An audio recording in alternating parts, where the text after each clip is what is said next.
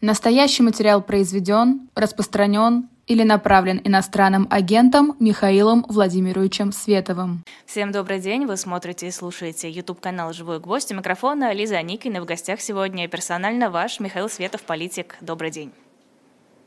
Добрый день, Лиза, рад вас видеть, спасибо, что позвали. Это взаимно, всегда рада. Давайте начнем с Бориса Надеждина. Все-таки фамилия такая оптимистичная, Надеждин, внушает а, какие-то светлые мысли. Удалось ему собрать уже больше 150 тысяч подписей. На момент, когда я смотрела, их было 158. Сейчас, я думаю, а, уже больше. И выглядит все так, словно у него есть все шансы действительно участвовать в выборах и есть определенная поддержка.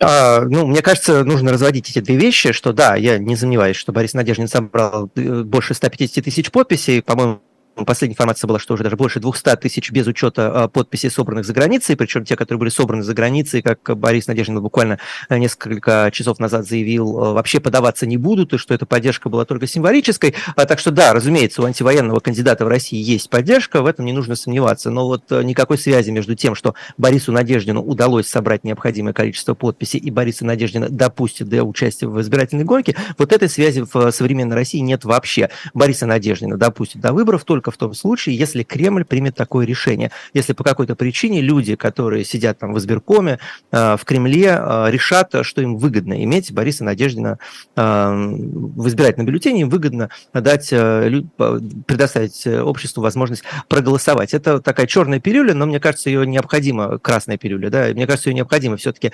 употребить, чтобы напомнить себе, в какой стране мы живем. Мы живем в стране, в которой у граждан Российской Федерации нет никакой политической субъектности. А, и все вот эти вот ритуалы, которые происходят вокруг, а, в том числе выдвижения Надеждина, а, это, окей, это важная работа для там, набора опыта, это важная работа для того, чтобы напомнить себе, что мы не одни, поэтому я всегда говорил, конечно, сходите, оставьте подпись за Надеждина, это важно, но в то же самое время помните, что, к сожалению, это решение, решение о допуске кандидата до бюллетеня будет приниматься не нами и принимается не нами. И об этом важно напоминать, а, чтобы, а, а, ну, чтобы действительно не забывать вот то тяжелое положение, в котором общество в России оказалось. Поэтому надеюсь, что Надеждин в бюллетене окажется, но не испытывайте слишком большого энтузиазма, что это произошло, потому что вот за него стояли очереди. За Алексея Навального тоже стояли очереди, за других оппозиционных кандидатов тоже стояли очереди, за Дунцову только что стояли очереди, и ее не допустили до бюллетеня не потому, что она собрала какие-то не такие подписи, и не потому, что Борис Надеждин ведет принципиально более компетентную компанию,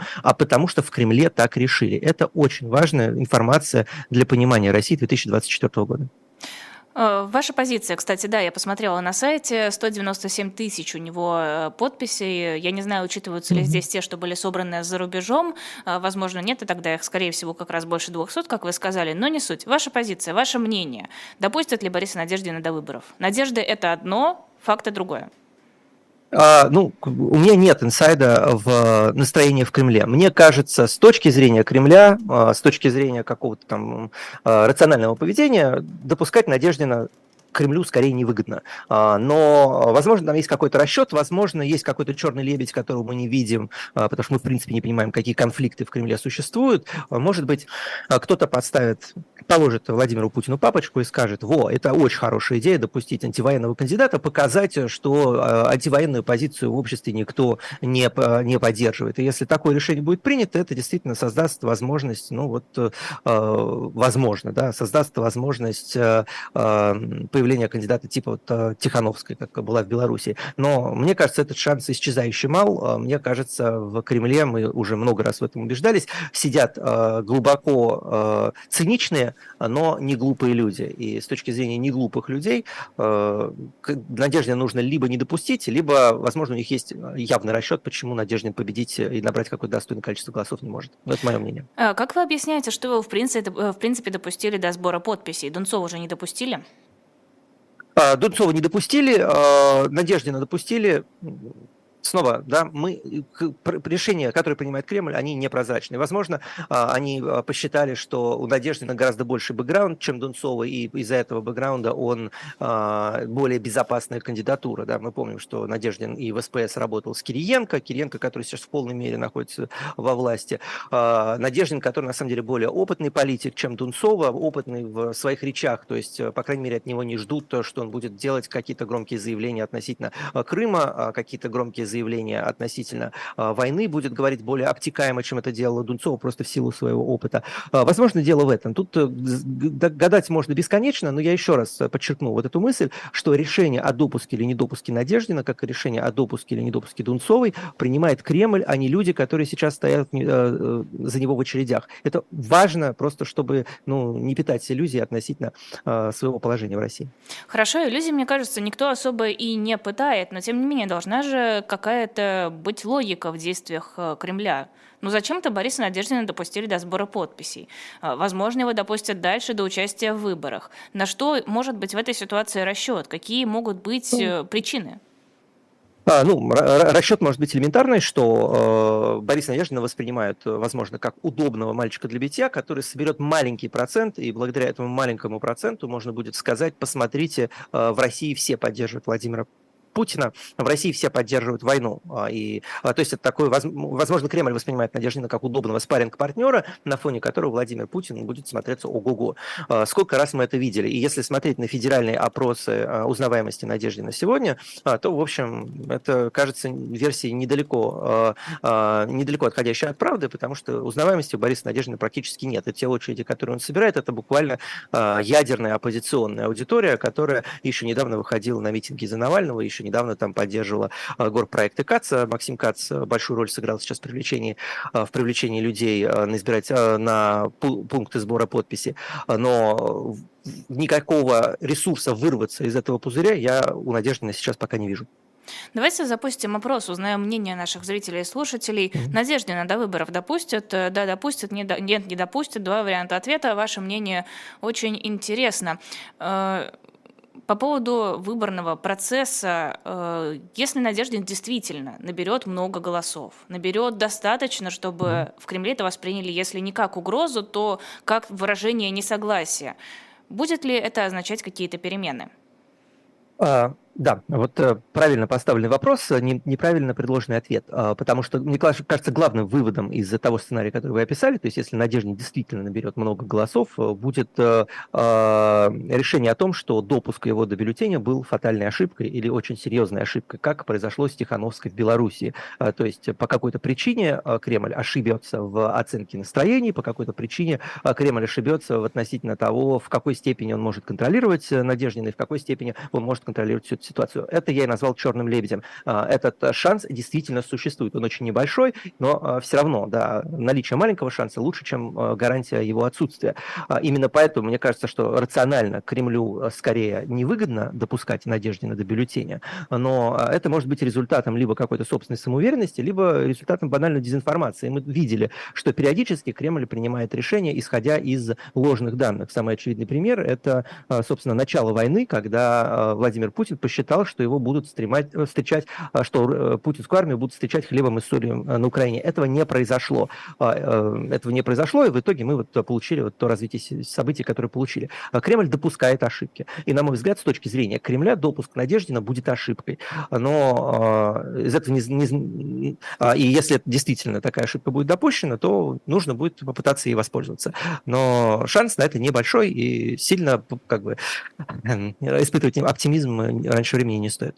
То есть не стоит ждать, что победа Надеждина или набор Надеждина большого количества голосов приведут к расколу элиты, даже если ЦИК объявит, что победил Владимир Путин, э, олигархи и чиновники вышестоящие скажут, нет, мы вот увидели, что Акелло промахнулся, больше мы нашего Акелло не хотим, давайте-ка ему преемника выбирать.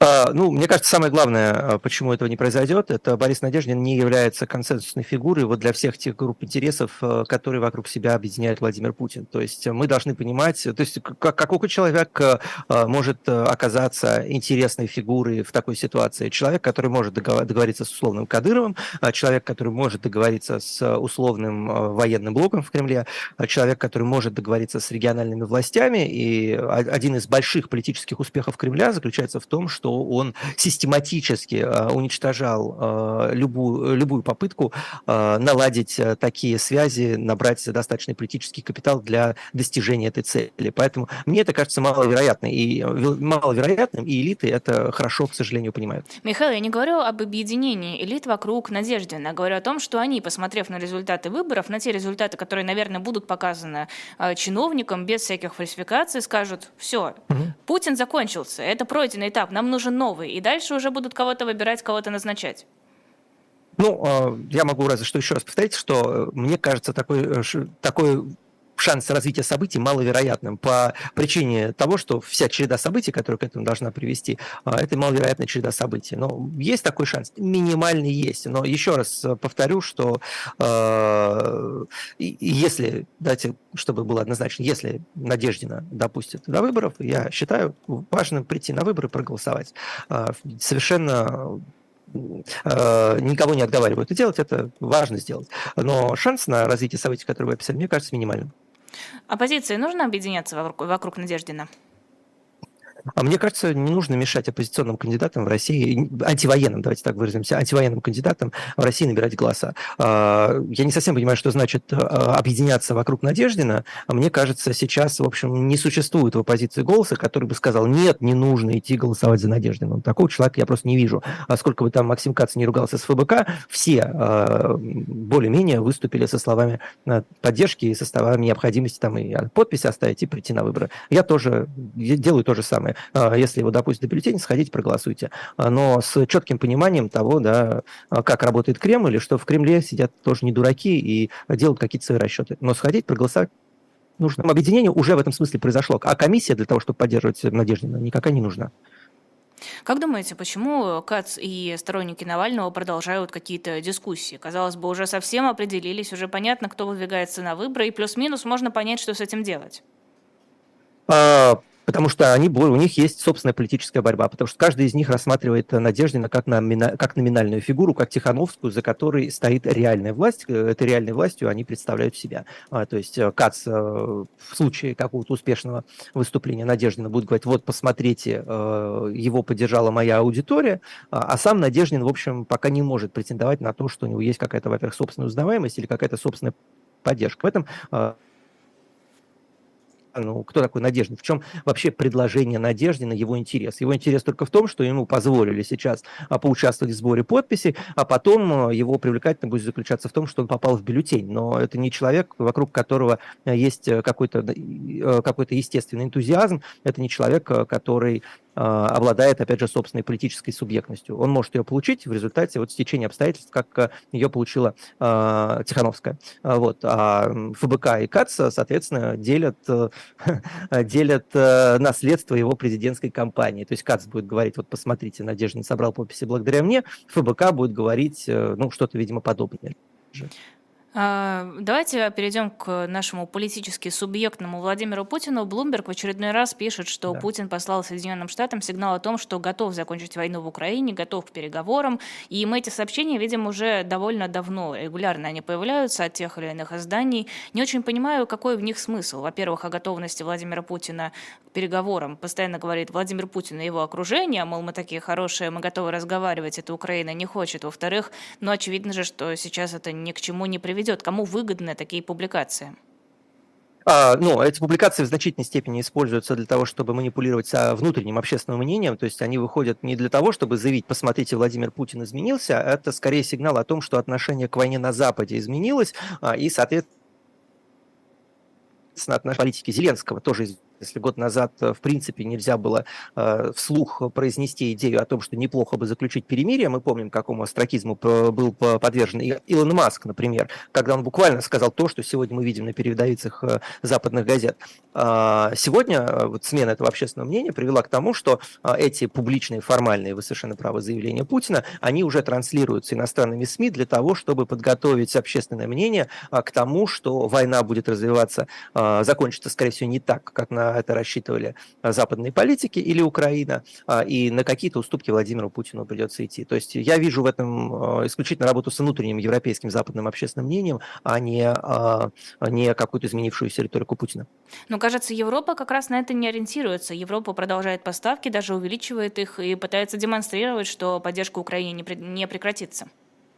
Да, ну, есть Европа, есть Европа. Вы говорите Европа, имеете в виду Великобританию и Германию. А, ну, Европа это еще Францию. и Славя... Э, это еще, ну да, и Францию, хорошо, но Европа это еще а, и а, Италия, в которой меняется риторика Европы, это еще и Венгрия, которая, в общем, с самого начала анти... Э, антиукраинскую позицию заняла. А, Европа это как большое семейство стран с разными настроениями. Плюс в Европе сейчас меняется власть, а, и альтернатива для Германии набирает э, популярность, а выборы в Германии тоже, в общем, э, находятся на носу. А, и в Великобритании есть определенная политическая нестабильность. Собственно, изначально главный вообще ястреб Великобритании, да, Борис Джонсон, он уже не является премьер-министром, и у Риши Сунака сейчас э, в, там же, в общем, тоже есть определенные серьезные проблемы с легитимностью.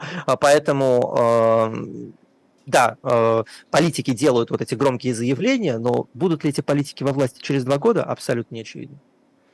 А, хорошо, по поводу переговоров, насколько они выгодны России, насколько они выгодны действующей власти. Действительно ли Путин хотел бы не на публичном каком-то пространстве, а вот как состоявшиеся переговоры, хотел бы этих переговоров и решения украинского вопроса?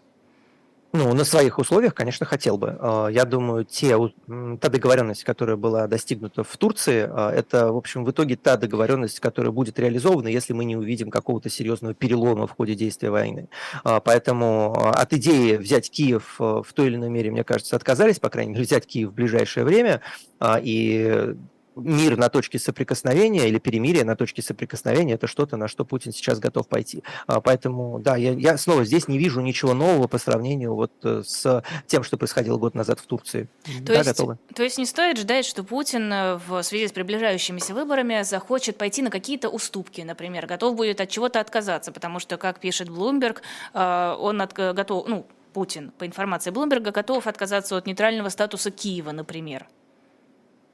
А, мне кажется, снова, э, что это не новая информация по сравнению с тем, что э, с той договоренностью, которая была заключена в Турции. А, и если говорить э, про там, выборы, то Путин сегодня находится в более уверенном положении, чем то, в котором он находился год назад. А, война идет сегодня для него скажем так, более предсказуемо, чем она развивалась на первые 12 месяцев, и Кремль видит вот эту вот неустойчивость западных э, политических лидеров провоенных а, и рассчитывает, что время играет им на пользу. Поэтому э, я не вижу снова никаких причин, почему Кремль должен сегодня пойти на уступки, на которые не шел год назад. Мне кажется, в Турции, Укра... вот на момент переговоров в Турции Украина находилась в своем ну, наиболее выгодном для себя положении. Сейчас их положение менее выгодное. Ваши ставки после выборов что изменится, российских выборов? Я имею в виду а, э, поля ну, угроза, угро... Я понял. Угроза второй волны мобилизации, мне кажется, действительно повысится. Это вот то решение, которое откладывается, мне кажется, до войны, и, о, прошу прощения, до выборов, а, и э, может э, оказать сильное влияние на них. После э, того, как выборы пройдут, угроза мобилизации, она усугубится. Так что готовьтесь к этому. А, тут стало известно, что BBC, э, во всяком случае, так пишет со ссылкой на свои источники, что э, заключенные не смогут больше выходить на свободу, отвоевав полгода. Теперь у них э, срок контракта это на год, и потом автоматически он продлевается. Соответственно, до завершения войны заключенные, которые захотят выйти через фронт, вынуждены будут сражаться. Плюс помилование, то самое безусловное полное помилование, заменили условным освобождением. С чем вы это связываете? А, ну, я это связываю с чередой скандалов, которые э, разносятся по СМИ. Буквально каждую неделю мы видим какое-то новое преступление, совершенное э, вот, освободившимся таким образом, оказавшимся таким образом на свободе а, уголовникам, где погибают, э, где они убивают мирное население, где они совершают какие-то другие жестокие преступления. А, и, в общем, напоминают о том, почему они оказались в тюрьме в принципе. Поэтому, чтобы, этого, чтобы этого ситуации не усугублять, было изменено такое отношение отношение к а, заключенным. Плюс, э, ну, это самое безвольное, самое бесправное слой населения в России, а, и на самом деле оставить их на фронте до конца войны а, проще, чем чем оставить э, до конца войны на фронте э, контрактников, что, в общем, уже давно происходит и происходить начало с контрактниками раньше, э, чем с уголовниками, что само по себе, по-моему, абсолютно как-то вопиющая история. То есть они откликнулись на чаяние народа, на их недовольство, на их возмущение? Нет, они просто, они просто, скорее, та ситуация, которая существовала до этого, она была трудно объяснима, трудно объяснима с точки зрения извлечения выгоды. Вот у вас есть э, несколько миллионов бесправных человек, которых вы можете отправлять на а, фронт, а, за которых, в общем, никто не будет вступаться, потому что никто их не хочет э, видеть э, на свободе. А, и почему бы не воспользоваться этим ресурсом для того, чтобы, например, оттянуть непопулярную мобилизацию? Ну, Кремль принял решение этим ресурсом воспользоваться, и никакого недовольства в обществе в связи с этим мы не испытываем, правильно? Да, но это может э, снизить желание у заключенных записываться в контрактники. А желание да, желание заключенных, понимаете, в чем дело? Это такая вещь, на которую можно очень сильно повлиять и каким-то внутренним прессингом, и, э, скажем так, созданием, созданием нечеловеческих условий вместо, вместе отбывки наказания. Так что э, это ресурс, которым Кремль тоже может очень эффективно манипулировать. Стрелкова отправят на войну? Нет, нет, Стрелков не отправят на войну, потому что вообще это удивительно, конечно, сложилась ситуация в России, что его же не, пуск... не, не хотели а, отправлять на войну еще в самом начале, когда он туда рвался. А мы помним, что он приехал туда самовольно, и в итоге его даже не допустили до какого-то участия в боевых действиях. А, в России, России режим, да, который каждого наказывает по-своему. И если ты хочешь на войну, то на войну тебя не отправят. Это удивительно. Как думаете, а почему со Стрелковым так обошлись? Понятное дело, дело, что по нынешним меркам 4 года, ну, это совсем ни о чем для человека, который выступил против Путина, но тем не менее, это реальный срок, это 4 года заключения. Да, ну, 4 года может превратиться и в 7, и в 10 при необходимости, потому что для Кремля принципиально исключительно лояльность. Если ты отказываешься колебаться вместе с линией партии, если ты отказываешься лгать вместе с новой линией партии, то э, ты э, Кремлю будешь неугоден. И совершенно неважно, насколько искренне ты поддерживаешь то, что Кремль делал в какой-то момент, например, в 2014 году. Э, это то, о чем я много раз предупреждал красных националистов, то, о чем я, в принципе, постоянно бью тревогу, что, ребята, если вам по какой-то причине кажется, что Кремль начинает начинает действовать в ваших интересах, а, просто вот гоните эту мысль от себя а, гоните эту мысль от себя, потому что а, Кремлю не нужны а, искренние сторонники. Неважно, что вы искренне а, поддерживаете. Если вы сегодня искренне поддерживаете гомофобную политику Кремля и завтра продолжите делать то же самое, когда флюгер немножко сдвинется в сторону, вы станете такими же неугодными. Поэтому, вот, например, если Мизулина это не какая-то такая циничная баба, которая просто пользуется ситуацией для того, чтобы повысить свое влияние политическое, а человек, который искренне верит в то, что делает, то я прямо вижу Мизулину, которая окажется на месте Стрелкова лет через пять, потому что Кремлю совершенно все равно, какой рейх строить. Если по какой-то причине через пять лет им будет выгодно строить в России ЛГБТ-рейх, они будут все вместе дружно строить ЛГБТ-рейх. А те, кто не успеет перестроиться или не захочет перестраиваться, а те станут неугодными, как стал неугодным Стрелков. Почему такая тишь среди э, сторонников войны в связи со сроком, который назначили Стрелкову? А, потому что они трусы, потому что они прекрасно понимают, что э, у русского человека в России нет никаких прав, что э, Россия принадлежит полностью Владимиру Путину, и мне скорее интересно, почему это до них так долго доходило, и самое главное, почему они из этого не делают никаких выводов. Вот у них действительно их герой русской весны Стрелков отправляется в тюрьму буквально ни за что, а, они боятся даже прийти к нему в суд, э, но при этом продолжают воевать в составе путинской армии. Вот это загадка, ну, национал-кукол галдизм. Есть в интернете такой э, термин. Мне кажется, он достаточно четко описывает вот э, ситуацию, в которой оказались эти люди. Э, знакомыми нотками повеяло. Э, вам не кажется, что это слишком оптимистичный взгляд? Вот они просто все продажные трусы, вот те, кто поддерживает войну, все они просто негодяи и подлецы. Они легко переменят Нет, свое мнение. Очень-очень важно. Нет, я не считаю, что все они подлецы. Я не считаю, что все они продажные. Абсолютно. Я считаю, что э, они в полной мере инвестировались в поддержку и антироссийского режима, и войны, которая приносит России ничего, кроме урона. И если сейчас у них еще есть такой фиговый листочек сказать, что, ну вот знаете, поражение в войне может привести, это их риторика, привести к какой-то революции, и тогда Россию ждет настоящий крах, и эта позиция, ну скажем так, ну ее можно там обсуждать, в ней есть какая-то внутренняя логика, то, то та, те позиции, которые они занимали до войны, и тот энтузиазм, который они испытывали по поводу ее начала, вот эта вещь, которая, на мой взгляд, не, никакого разумного оправдания не имеет, это вот такая искренняя, искренняя абсолютно глупость и идиотизм. А, потому что с самого начала э, войны было понятно, а, с самого, еще до начала войны было понятно, что режим Владимира Путина, он абсолютно антинародный, абсолютно антирусский, а, и люди, которые э, об этом не били тревогу, которые его все это время поддерживали, рассказывали сказки о том, что Владимир Путин проводит э, в России какую-то пророссийскую, прорусскую политику, ну, эти люди лгали себе, лгали своим зрителям, и в том числе несут глубокую ответственность за то, что с Россией Владимир Путин делает сегодня. Но подождите, в тех же кругах есть определенное разделение. Да, Владимир Путин может э, быть плохим политиком, может быть плохим президентом, но тем не менее, то, что он делает сейчас, это в интересах России, в интересах Российской империи, которую по какой-то ошибке решили разделить, и вот сейчас она возвращает свое, встает с колена дальше по списку. Но, понимаете, Россия не может себе вернуть ничего, потому что в России русскому человеку ничего не принадлежит. Владимир Путин э, просто узурпирует контроль за новыми территориями. Равно ли это э, возвращению величия России? Нет, абсолютно не равно. Более того, русский человек на Украине, это мысль, наверное, которая сейчас в бешенство приведет как раз у тех самых национал-куколдов, э, которых мы обсуждали.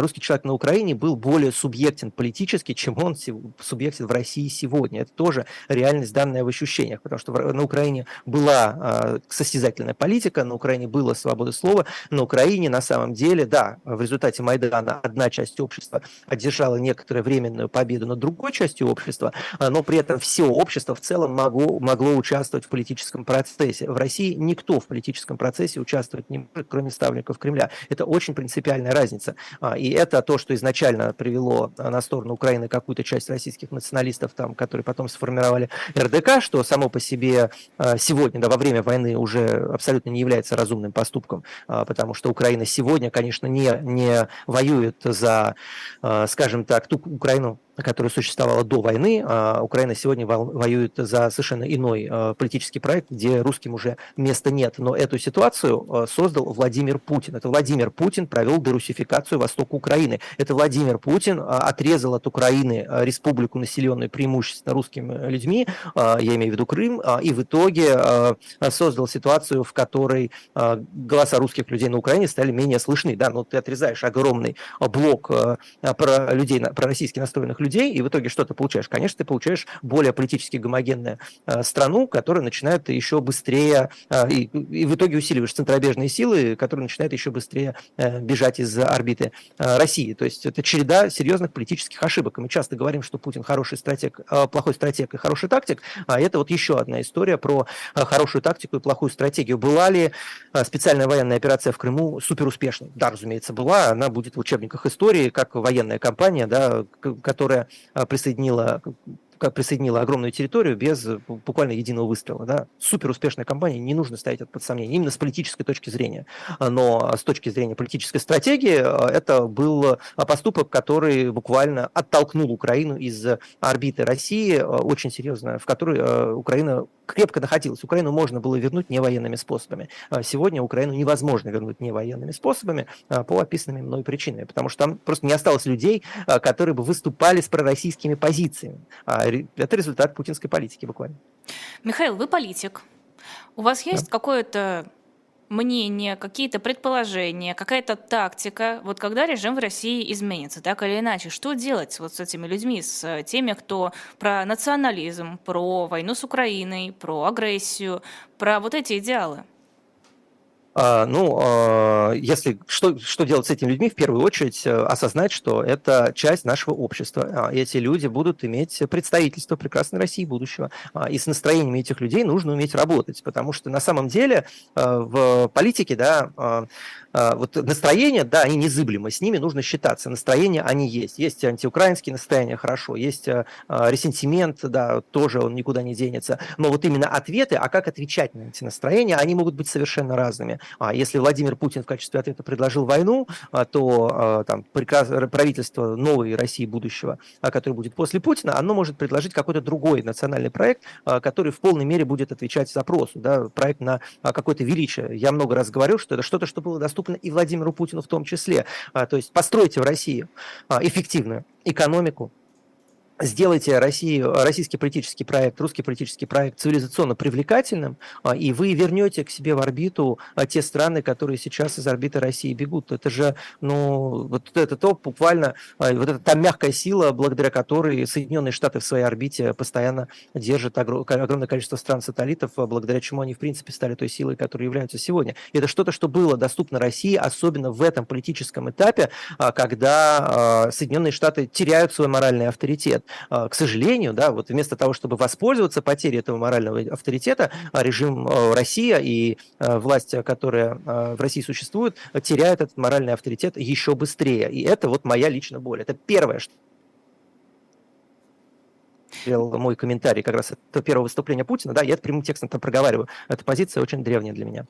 Михаил, вы не боитесь, что в прекрасной России будущего эти настроения националистические и провоенные настолько возобладают, что к власти абсолютно честным путем на законных выборах, на легитимных придут такие люди?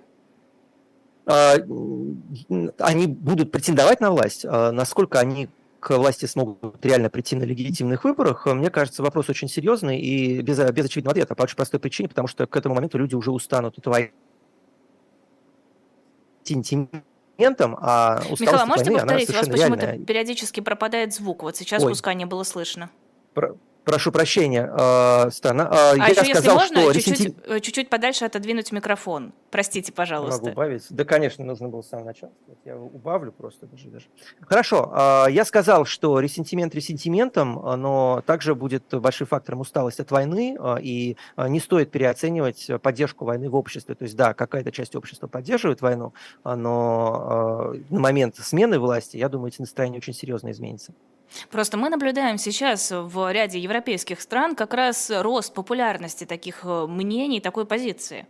Где гарантия, а, что... Потому что да. Потому что, смотрите, потому что мы существуем в информационном вакууме. Мы существуем в ситуации, где Кремль в полной мере контролирует информационную повестку. Вы задаете вопрос относительно будущего, где это не так. Относительно будущего, где у общества есть какой-то выбор. Относительно будущего, соответственно, где есть э, информационная состязательность, где монополия Кремля на информационные потоки разрушена. Это совершенно другая политическая среда. Это среда, в которой слышны антивоенные голоса. Это, с, с, это среда, в которой есть возможность рассказать об уроне уроне, э, который война нанесла России. А поэтому там расклад будет совершенно другой. Не нужно рассматривать будущие события а, через призму реальности, которая существует сегодня. Потому что если эти будущие события в принципе когда-нибудь наступят или в ближайшее время наступят, а, то и призма обязательно изменится, потому что ну, события, которые вы описываете, они не могут сложиться в той политической среде, которая существует сегодня, просто физически.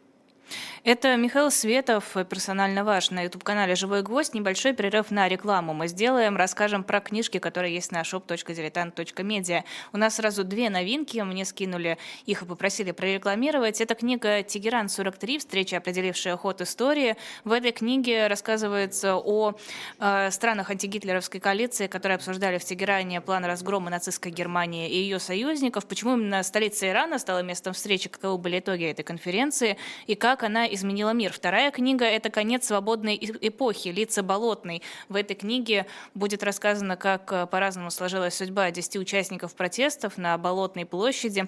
Алексей Жабин, это автор книги, э, стремился проследить путь России от лозунгов «Мы здесь власть» до жесткого подавления любых протестов. А еще у нас новый номер журнала «Дилетант» появляется. Я хотела взять его в студию, чтобы показать вам его вживую, но просто расскажу, что можно свежий номер уже заказать, а еще оформить предзаказ на новый выпуск комикса из серии «Спасти», «Спасти княжну Тараканову».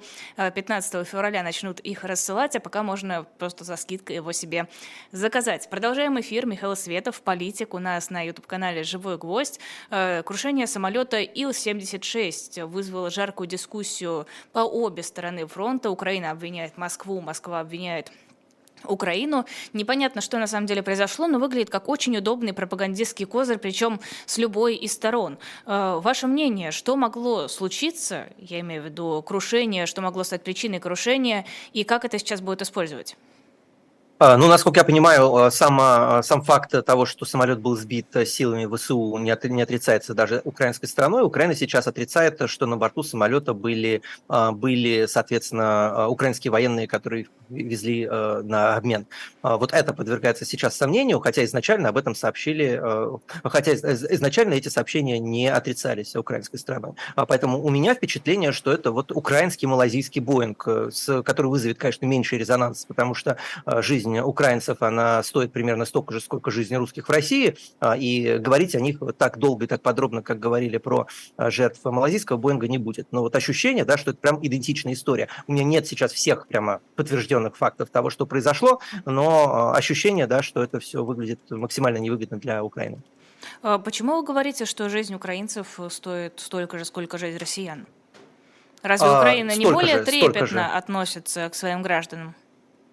А, нет, нет, э, в медийном пространстве, э, наверное, принято делать вид, по крайней мере, что это так, но по факту, да, вот э, та, та мобилизация хищническая, которую мы наблюдаем, и то отношение к украинским мужчинам, которые сегодня являются общим местом и в западных СМИ в том числе, да, вот, что война будет продолжаться до победы Владимира Путина, ну, она, скорее всего, будет продолжаться до последнего, до последнего украинца буквально.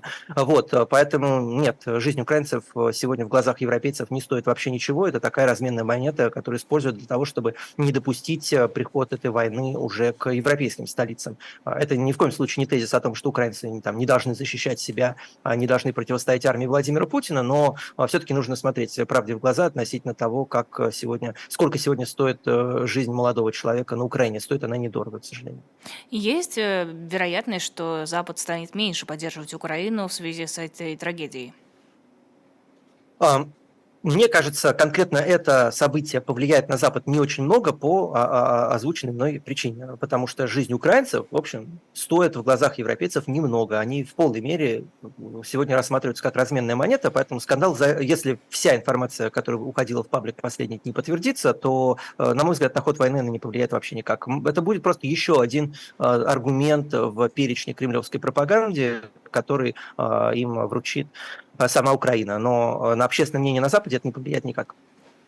Недавно стало известно, что группу Би-2 э, задержали в Таиланде в связи, в связи с непонятно чем. Кто-то говорит, что это было обращение российских властей к властям Таиланда с просьбой неугодных музыкантов э, как-то им жизнь подпортить. Кто-то говорит, что они просто нарушили какие-то правила или еще что-то сделали не так. Но при этом вырастает ощущение, что вне зависимости от того, где ты находишься, несмотря в какую страну ты уехал из России, все равно ты не в безопасности, все равно тебе что-то угрожает. Э, вы чувствуете что-то подобное? А, ну, а с тех пор, как против меня выпустили, а, как, с тех пор, как меня объявили федеральный розыск, я себя чувствую, конечно, некомфортно, но нахожусь, скажем так, в более независимой, более безопасной точке света. А, но сам факт того, что произошло с Би-2 и то, что произошло раньше с Галкиным в Дубае и с Моргенштерном. Вот, кстати, с удивлением на этой неделе узнал, что Моргенштерну запрещено выступать в Дубае с концертами, например, с открытыми. А, по той же самой причине это успех а, путинской дипломатии. Это показывает, что а, после вот того шаткого положения, в котором Россия оказалась на международной арене, после начала войны, она постепенно встает на ноги и возвращает себе былое влияние. А, поэтому люди, которые находятся в странах, открыто симпатизирующих режиму Владимира Путина, должны немножко напрячься и чувствовать себя, ну, скажем так, не в такой безопасности, на которую они рассчитывают. А, со мной, слава богу, пока ничего не происходит, э, и, ну, надеюсь, не произойдет. Но как бы на подсознании держу, что такие проблемы могут возникнуть. Удивительно, что в условиях э, такой глобальной изоляции России, в условиях траты ресурсов на войну, траты ресурсов на то, чтобы поддерживать какую-то стабильность внутри государства, все равно руки достаточно длинные для того, чтобы вредить тем, кто против Кремля.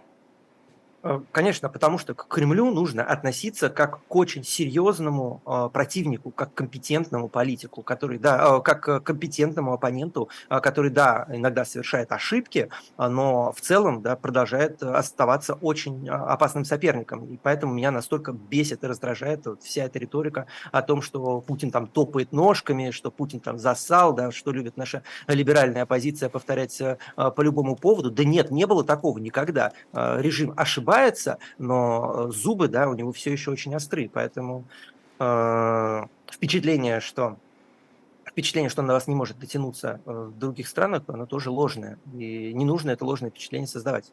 Режим Владимира Путина у власти 24 года, потому что он компетентен. Режим Владимира Путина может достать вас в Таиланде и в Дубае, потому что он компетентен, потому что там сидят буквально не дураки. Санкции, которые вы ввели против э, режима Владимира Путина в начале войны и по ходу войны, не работают, потому что режим Владимира Путина компетентен. Ну, вот если кто-то в этом сомневается, ну, запишите вы себе это на бумажку, повесьте, повесьте на экран. Вот как у вас э, э, возникают какие-то сомнения относительно того, что в Кремле идиоты сидят, посмотрите на эту бумажку и просто повторяйте, что режим Владимира Путина, он компетентен, он злой, он подлый, он не считается с человеческой жизнью, он антироссийский, а он преступный, это все правда. А еще он невероятно компетентен. А, и именно недооценка оппонента, недооценка компетентности людей, которые сидят в Кремле, а, и привела оппозицию в такое плачевное место, где а, все находятся либо в тюрьме, либо в оппозиции. Просто недооценили противника буквально. Вы считаете, что санкции не работают? Конечно. Вообще? По-моему, это сейчас не... Они имеют э, косметическое влияние на обстановку в России, и на мой взгляд, они больше навредили, чем помогли. Я об этом говорил, когда запускал петицию свою за отмену как раз вот тех санкций, которые помогли Владимиру Путину и мобилизовать экономику, и мобилизовать э, людей вокруг себя. А повторяю это сегодня. А, они Путину больше помогли, чем помешали. Да, в каких-то отдельных областях, наверное, урон был нанесен. Но, кстати, вот тоже интересный момент. Мы помним, как в начале войны все говорили, ну, запрет на ввоз э, каких-то э, комплектующих для самолетов приведет к тому, что там через 10 лет самолеты начнут разваливаться. А в итоге мы что видим? В итоге мы видим, что в Соединенных Штатах по совсем другой причине за последние два, две недели несколько было скандалов, связанных с тем, что самолеты раз, разваливаются в воздухе. А в России, а в России мы такого не наблюдали. Ничего вот себе, не, нет, подождите, ничего себе не наблюдаем. У нас постоянно аварийные посадки, у нас постоянно что-то в самолетах не работает, постоянно отменяются какие-то вылеты. Просто концентрация, нет, она все уплотняется от, от, и уплотняется.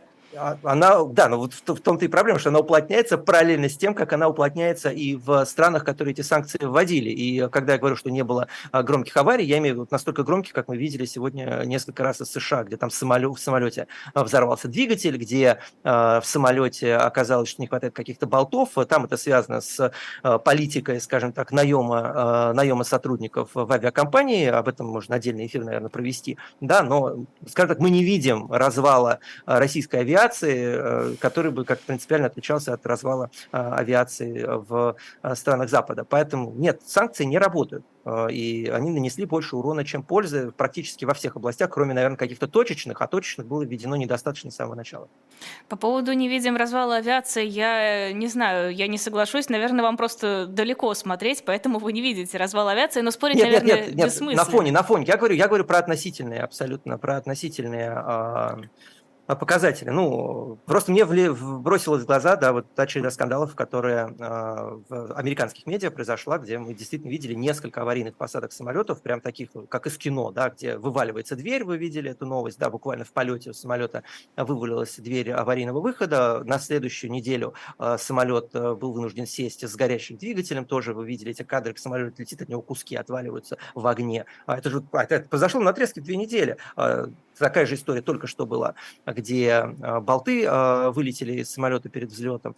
А, в общем, это происходит на наших глазах. То есть, э, окей, да, какой-то урон был нанесен, разумеется, доступ к комплектующим, к комплектующим усугубился, я это ни в коем случае не ставлю под сомнение, но политического эффекта это не возымело, а сами внутренние проблемы, которые сегодня существуют в западных странах, они привели к тому, что они, в общем, сами испытывают примерно те же сложности, которые, по другим причинам, испытывают те же самые сложности, которые испытывает российская авиация. И поэтому на этом фоне режима Владимира Путина опять, так, к вопросу о том, какой он везунчик, опять чувствует себя достаточно уверенно. Об уверенности. В Псковской и Новгородской областях на ближайшие пять ночей отключат мобильный интернет. Ранее мы видели, что проблемы с Телеграмом и WhatsApp в ряде регионов были, люди не могли войти. Это было связано с протестами в Башкортостане. И когда были протесты в Дагестане, в Махачкале, тоже в нескольких соседних регионах были проблемы, большие сбои с Телеграмом. Значит ли это, что российская власть прокачалась достаточно, чтобы действительно ограничивать нам выход в интернет и не давать пользоваться теми ресурсами, которые ей кажутся кажутся неуместными? Ну, ответ однозначный «да». Я об этом бил тревогу еще во время блокировки Телеграма и объяснял тогда, когда, мы, я, когда я и моя команда проводили митинги, что сам факт того, что Телеграму удалось устоять тогда, это временный успех, потому что Кремль просто не понимал, как работает интернет, а не понимал, что у них на тот момент не было ресурсов для того, чтобы Телеграм заблокировать. А сегодня у них эти ресурсы есть в полной мере. Сегодня Телеграм не может повторить ту историю успеха, которую мы видели в 2017 году. А, и снова, да, к вопросу о том, о недооценке оценки противника, я потратил тогда, ну, собственно, несколько лет на то, чтобы поругаться и с Фондом защиты интернета, и с ФБК, объяснять им, что, ребята, да, ваши рассказы о том, что Кремль никогда ничего не заблокирует, ваши рассказы о том, что Кремль ничего не умеет, ваши рассказы о том, что э, что там сидят какие-то некомпетентные идиоты, они усыпляют внимание, общественное внимание к той реальности, что к той реальности, что Кремль на, на, набирает силы и в очень ближайшем будущем э, заблокировать сможет все, что захочет. Мы в этом будущем сегодня живем. Опять же, скажите спасибо людям, которые недооценивали э, компетентность э, людей, сидящих в Кремле, а, и которые усыпляли общественное внимание. Я считаю, что это была серьезная политический просчет, а на самом деле злой умысел, мне уже кажется. Хорошо, вот вы дооценили что изменилось-то? Даже если бы все, изме... все дооценили компетенции Кремля, все равно как можно было бы этому помешать? Ну, как минимум, а, общество было бы, может быть, более э, оппозиционно настроено, если бы оно понимало в полной мере те угрозы, которые маячат, маячили тогда на горизонте. А, я имею в виду совокупность этих угроз, и угрозу войны, и угрозу блокировки интернета, и здесь можно вернуться и до 2011 года. Вообще история, история э, сопротивления общества Кремлю, она очень печальная, потому что у общества были окна возможности на Кремль повлиять.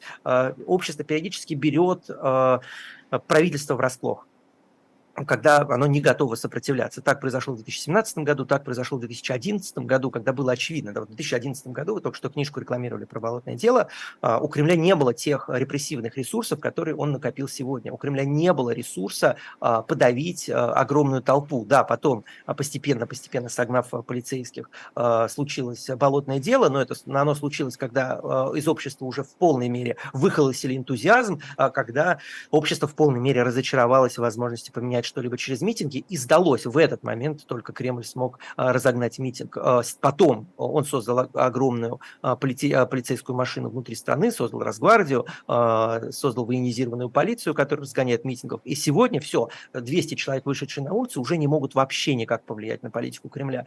Поэтому моего голоса просто не было слышно достаточно, и наоборот, слишком хорошо был слышен голос людей, которые постоянно уверяли общество в том, что с Кремлем, во-первых, можно договориться, говорится, а во-вторых, э, уверяли э, в том, что в Кремле сидят идиоты. Ну вот поэтому мы оказались в этой точке. Но как бы потерявшие волосы по, по голове не плачут, что называется. Сейчас перед нами совсем другие задачи стоят. Ну, Михаил, ну разве мало было голосов, которые кричали, что в Кремле сидят преступники, негодяи, бандиты, что у нас репрессия, что у нас нет прав человека, что у нас все будет хуже, хуже и хуже. Мне кажется, на фоне этих голосов утверждение, что Кремль может в любой момент отключить всем Телеграм, не произвели бы должного эффекта и ничего бы не изменили. То, что люди не слушали все эти голоса на протяжении многих лет, это проблема не в том, что голоса были недостаточно громкие. А, ну, это проблема и в том, что и того, что голоса были недостаточно громкие, и в том, что эти голоса не предлагали какую-то внятную картину а, будущего. То есть э, это снова мой давний конфликт с антивоенным движением, что а, отказавшись от патриотической риторики, отказавшись от э, риторики национальной, оппозиция, конечно, себя маргинализовала. Я пытался это исправить, опять же, находясь в России, проводил моя крупная лекция в Москве, называла, так называлась урок патриотизма, где я пытался объяснить, что отказавшись от национальных символов, постоянно рассуждая в в терминах русофобии и ненависти к собственному народу, на что вы вообще рассчитываете в России? Вас ждет политическая маргинализация. Она и произошла. И, к сожалению, вместе с собой они маргинализовали и антивоенное движение. В том числе, потому что антивоенное движение – это было вот еще одно упущенное окно возможностей. Это была возможность объединить общество вокруг какой-то альтернативной политической силы. Это была возможность, ну, действительно, в момент слабости Кремля, а в отличие от да, компетентности и это не одно и то же. А, Кремль переживает периоды слабости периодически. А, в период слабости Кремля было сделано все для того, чтобы а, любые люди, которые выступают против Кремля, были маргинализованы. Отказом от российского флага, отказом всеми этими рассказами, выступлениями от лица других государств и в интересах других государств. Ну, на что же вы тогда рассчитываете? Поэтому, отвечая на ваш вопрос, а что же можно было сделать тогда, помимо того, что нужно было объективно оценивать риски, нужно еще было любить Россию. Политик должен любить Россию. Он должен любить народ, который он рассчитывает претендовать, а, который он рассчитывает э, представлять. А, он должен выступать его адвокатом, его защитником. А, и вот подобной позиции ни от одного человека, обладающего серьезным ресурсом, политическим либо денежным, я не наблюдал в оппозиции. Ну, эти люди таким образом подписали сами себе приговор быть маргинализованным. Подождите, кого вы имеете в виду, раз уж мы начали говорить о любви к отчизне, кого вы имеете в виду под людьми, имеющими имеющими определенный ресурс, но при этом не любящими да. родину. Ну, господи, кого, лю, лю, лю, наверное, любое крыло либеральной оппозиции можно взять, давайте по фамилии. Илья Михаил Яшин. Ходорковский. А, Илья, а, Михаил Ходор... Илья Яшин – человек без собственного ресурса. Это важно, да. Это человек отважный, это человек, с которым я с, ува... с уважением отношусь, но это человек без серьезного собственного ресурса всегда был. А, я имею в виду Михаила Ходорковского, я имею в виду а, фонд борьбы с коррупцией, то есть вот две наиболее ресурсных силы в России. И со стороны этих двух наиболее ресурсных сил в России мы слышали что? С начала войны мы слышали угрозы Э, вытащить из бюджета России триллион, чтобы отдать его, э, чтобы отдать его правительству другой страны. Мы слышали обвинения в коллективной вине и ответственности. Э, мы слышали радость по поводу того, что самолет от лица буквально директора ФБК, мы слышали радость о том, что самолет упал в, в Белгороде, кажется, я не помню, на, на жилое здание. Мы слышали, мы видели, как вице-президент Международного фонда борьбы с коррупцией подписывает снаряды ВСУ. Ну все, да, вот как, как с такими людьми работать, как с ними разговаривать, они не понимают каких-то базовых вещей. То есть, окей, а, вы ненавидите Россию, но вы помимо того, что ненавидите Россию, вы э, это еще вот настолько демонстративно показываете и считаете, что это вам сойдет с рук. А это же относится там и к Сергею Гуриеву, и к Сергею Гуриеву, который вот поучаствовав в этих э, в создании санкций, э, буквально, да, наказал людей, оказавшихся в политической иммиграции. Ну, молодец. А, показал, что даже если ты системно выступаешь против а, режима Владимира Путина, даже если если ты потерял все, а тебе а, под ножку поставят еще и люди, которые якобы выступают от лица оппозиции. Ну, вот как бы совокупность таких, а, таких публичных заявлений и поступков и полностью растеря... разрушила какой-либо политический капитал этой организации. С Михаилом Ходорковским та же самая история. Это и все эти истории про бело-синий-белый флаг, это и снова обещание ограбить послевоенную Россию для того, чтобы для того, чтобы передать деньги э, российских налогоплательщиков э, соседнему государству, ну, как бы, на что вы рассчитываете? На что вы рассчитываете? Вы как-то обходите молчанием Алексея Навального. А Алексей Навальный находится в тюрьме. Я обхожу вниманием любого человека, который находится в тюрьме. Я вот Илью Яшина тоже обошел вниманием. Нет, а вы сказали, нет подождите, причине. вы сказали, что он человек без собственного а, ну, ресурса. Вы, вы, про, вы про меня его спросили. Вы про, меня, Я вы про, про него Навального. меня спросили. А, Алексей Навальный а, – это человек, единственный в команде ФБК, который понимал, как работать с общественным мнением, понимал, а, какие вещи э, стоит говорить, какие, какие вещи стоит делать, какие вещи делать не стоит, который держал свою команду в узде. Сейчас он находится в тюрьме. Зачем обсуждать Алексея Навального? Алексей Навальный в тюрьме не имеет доступа к к э, информации, необходимого для того, чтобы принимать компетентные решения. Мое отношение к сидящим, и в первую очередь к Алексею Навальному, очень простое. Если он из тюрьмы говорит какие-то вещи, с которыми я согласен, я говорю, какой Алексей Навальный молодец. Если он говорит оттуда какую-то глупость, мое отношение такое, что он просто не понимает, не имеет доступа к информации, чтобы ее нормально интерпретировать. А вот окажется он на свободе, тогда, тогда мы поймем, в какой мере э, ФБК совершает ошибки от его лица. Я думаю, что, оказавшись на свободе, он должен будет просто их погнать э, и э, как-то собрать вокруг себя какой-то другой костяк. А если он этого не сделает, то, соответственно, все ошибки ФБК в полной мере станут его собственными ошибками, но только когда он окажется на свободе. Ну, во-первых, Алексей Навальный сам призывал вступать с ним в различные дискуссии, критиковать то, что он да. говорит, и не делать скидку на то, что он находится в тюрьме. Во-вторых, хорошо, давайте мы не будем рассматривать этот период. Вы говорите, что все оппозиционеры, видные оппозиционеры, обладающие своим ресурсом, не любят Россию. Возьмем период Алексея Навального до того, как он оказался в тюрьме.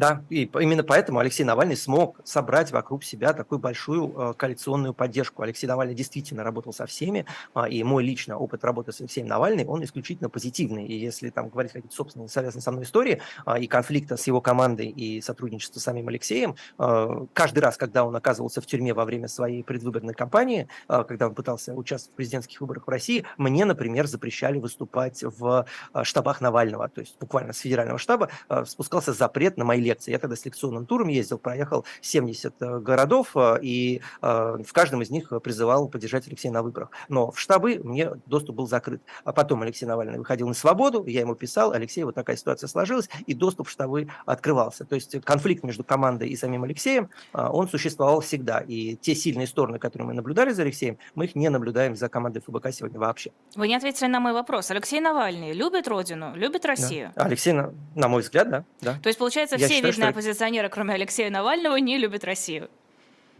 А, нет, я, ну, э, Пока к сожалению, так. Да, умных, умных, поли, умных политиков в оппозиции, кроме Алексея Навального, э, заметных, сильных, да, не было. Это правда.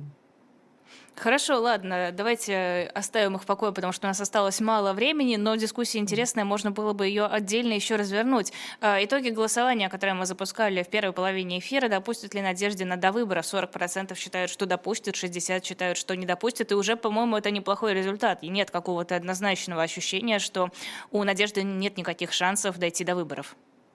Да, ну я еще раз подчеркну то, что мы обсуждали в начале эфира, что э, действительно шанс того, что Надеждин допустит до выборов, есть, но он никак не связан с очередями, которые стоят э, в его подписные центры. То есть его допустят, но если так решит Кремль. Э, шанс, что Кремль может так решить, ну, он есть. Э, тут новость, которая прозвучала довольно громко сегодня утром. Сегодня днем депутаты собираются э, принять новый закон, касающийся семейных отношений. Это будет касаться возможности ребенка выбирать, с кем из родителей он хочет остаться после развода. Очень понравилась цитата, э, где говорилось о том, что это нездоровый акцент на ребенке, где-то центризм, когда ребенка спрашивают, с кем из родителей он хочет остаться. Нужно лишить его этой возможности, учитывать интересы ребенка ребенка, а не его мнение, потому что все остальное не соответствует нашим традиционным ценностям и навеяно Западом. А, у меня, я не знаю, как сформулировать этот вопрос цензурно, если честно, потому что он у меня звучит вполне четко, но это нельзя произносить в эфире. Что это такое? Ну, что это очередное усиление государственного аппарата. Государство считается себя арбитром, вот в частности, способным определять, что для ребенка хорошо, что для ребенка плохо. А, усиление ювенальной юстиции в России. Все те люди, которые выступали а, против ювенальной юстиции последние годы, мне кажется, должны выступить и против этого решения в том числе, потому что нет у государства не должно быть полномочий решать, э, с кем оставаться ребенку против его воли, потому что а, это решение, да, это дополнительный рычаг давления на семью со стороны государства. Если вы по какой-то причине, если вы считаете, что семья должна быть защищена, а, от э, вмешательства внешних сил, то, конечно, вы должны выступать и против этой инициативы, она чудовищна. Когда нам уже объяснят, что такое традиционные ценности? А, нет, ну, объяснить, что такое традиционные ценности, я могу у вас на эфире прямо сейчас. А другое Давайте. дело, что то, политика, которую проводит Кремль, к их защите не имеет никакого отношения. А, традиционные ценности – это защита дел семьи от государства, это автономия семьи а, от государственной политики. Это ситуация, в которой отец и мать могут принимать решения относительно того, как воспитывать своих детей, без того, чтобы государство вмешивалось в их отношения. А, это что-то, что мы в России не наблюдаем. А, спрашивают вас в чате. Звучит немного оскорбительно для Карамурзы. Выходит, он не любит Россию. Это возвращаясь к предыдущему вопросу. А, ну, Карамурза, во-первых, помимо того, что он является гражданином другой страны, а, Великобритании, если я не ошибаюсь, а, еще и, в общем, в полной мере ассоциирует свои интересы с интересами политического класса западного. Поэтому он компетентный политик. Я не сомневаюсь, что он, наверное, в своем представлении хотел России лучшего, но я также уверен, что желание лучшего для России не было единственным его разумением. Просто потому что просто потому, что вполне себе сознательно был гражданином другой страны в том числе. А, я вообще не спросила вас про Владимира Карамурзу, потому что решила, что мы как-то его не упоминаем, потому что он больше занимался в последнее время какой-то медийной деятельностью, а не конкретно политической. Но раз уж вы это говорите, а можно ли тогда говорить о том, что человек, который любит родину и заботится о ее интересах, может жить в другой стране и оттуда рассказывать о том, что нужно делать для счастья Родины? Раз уж мы говорим про гражданство а, другой страны. Мы да, разумеется, но как бы в зависимости от политического контекста а, ответ на этот вопрос будет разный, потому что если человек, э, есть люди с расщепленной лояльностью, да, а, то есть люди, которые, являясь гражданами другой страны, в полной мере себя с будущим этих стран ассоциируют, с интересами этих стран себя ассоциируют. И в таком случае совершенно справедливо задаваться вопросом о конфликте интересов. Есть люди, находящиеся в вынужденной миграции, а, это ко всем относится, ведь не только я там себя хочу выгородить, да, вот, но э, есть люди, которые э, в результате политического преследования вынуждены оказаться за границей. В какой-то момент они могут оказаться вынуждены э, получить там документы, потому что Кремль сейчас делает все для того, чтобы э, усложнить жизнь российских граждан за границей. Э, вот, и в такой ситуации, да, ну, такое отношение, наверное, будет не совсем справедливо, потому что э, не, не, не, это не собственное желание было уехать, не собственное желание было э, получать какие-то дополнительные документы, это просто попытка себя спасти буквально. Э, но есть люди, для которых это сознательное, рациональное решение. И в таком случае задаваться э, э, расщепленной лояльностью их, вопросом о том, насколько их лояльность расщеплена, мне кажется, совершенно справедливо. Хорошо, а кто должен решать? Это вынужденное решение или расщепленная лояльность? Нет, ну решать, конечно, это должно общество, а, просто это должно быть частью общественной дискуссии. Я не хочу, и в Соединенных Штатах, например, в Соединенных Штатах там известно, да, что президентом не может стать человек, который даже был натурализован в Соединенных Штатах по этой причине, потому что а, подозревается, что у него может быть расщепленная лояльность к его а, родине изначальной. А, сама идея того, что в России политик, вообще, что в стране политик не должен иметь два гражданства, мне кажется, достаточно здравой. Она существует в огромном количестве западных стран, ровно по той причине, которую я писал. Поэтому это должно быть частью дискуссии общественной. Поэтому вот мы ее обсуждаем сейчас с. Михаил, спасибо огромное. Это был, был Михаил Светов, политик в эфире YouTube-канала «Живой гвоздь», персонально ваш. Подписывайтесь на YouTube-канал Михаила Светова, ссылка есть в описании видео, прямо под картинкой. Подписывайтесь на наш YouTube-канал, если все еще не подписались. И, конечно, ставьте лайки. Мы ценим такие маленькие приятные знаки внимания. А, после нашего эфира будет программа «Настоящий полковник» с Александром Минкиным. Я далеко не ухожу, так что и вы потерпите пять минут, и потом послушайте про литературу. Всем спасибо Спасибо и всего доброго. Спасибо большое. Спасибо, Лиза. До новых встреч.